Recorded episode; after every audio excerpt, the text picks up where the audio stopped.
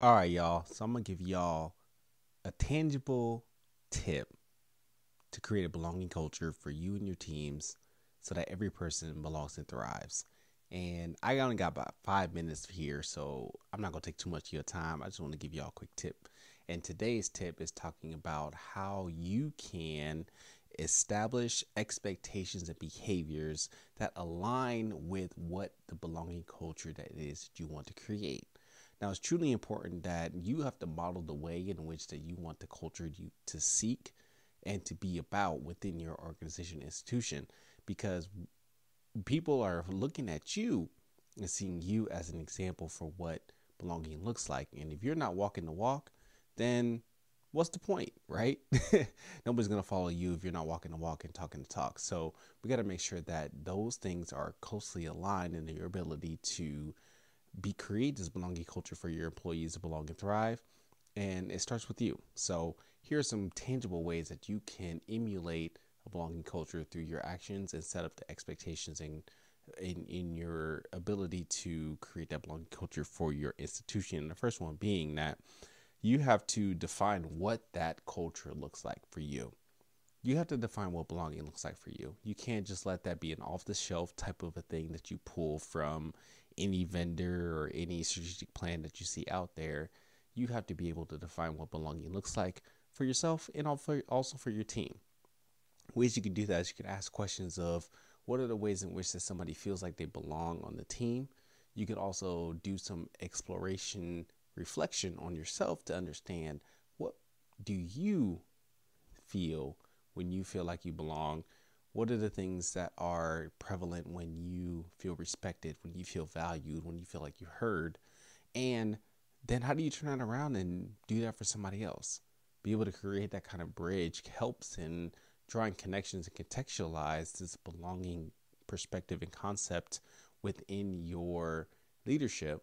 And then you set that expectation, you set that bar for other people to say, hey, if I am listening intently to the staff members around me, then I want to be able to make sure that you are listening to the staff members that you are part of as well and create that bond so that way they feel that they're heard and valued and their voices are incorporated in the decisions that are being made within the staff members and within the teams. So you got to be able to define what that looks like for you and for the teams and be able to build relationships and engagement with the people around you to know that this is belonging looks like for your organization. All right.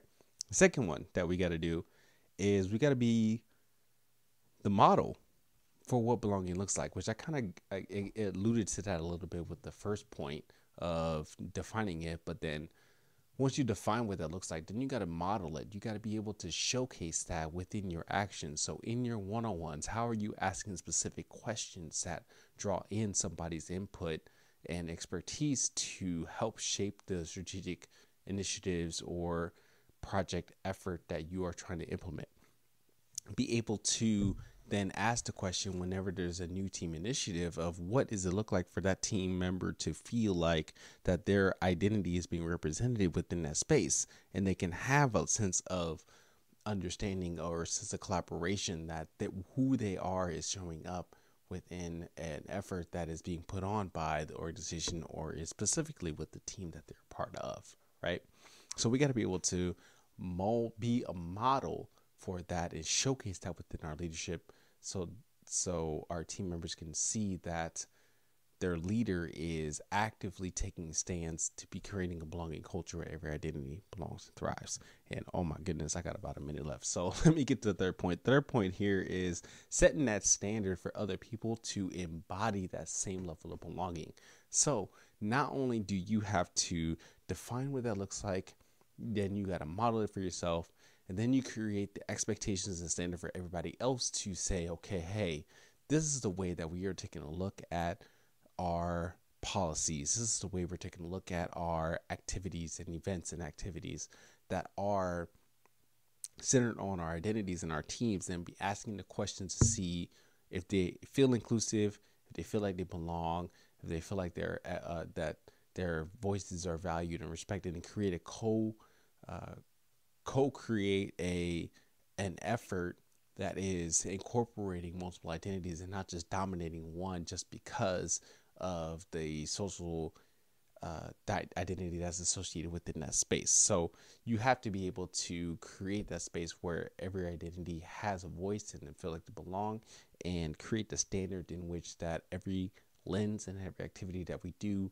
is working to think about the social other and think about the other people who are part of the organization. And my five minutes is up, but I want to let y'all know because this is my show that I want y'all to be able to have an inclusive community where every identity belongs and thrives. And to create this belonging culture really takes the intentionality on you to think through what does it take for you to be that inclusive leader, that belonging leader for your culture. If you need help with that, holler at me at Ray Devante and follow the link in the show notes so that way you can uh, we can have a conversation to see what does it take to create an equitable, inclusive environment where every identity belongs to for your organization. All right. Tune in next week for your next tangible belonging culture tip, and I'll holler at y'all soon. Peace.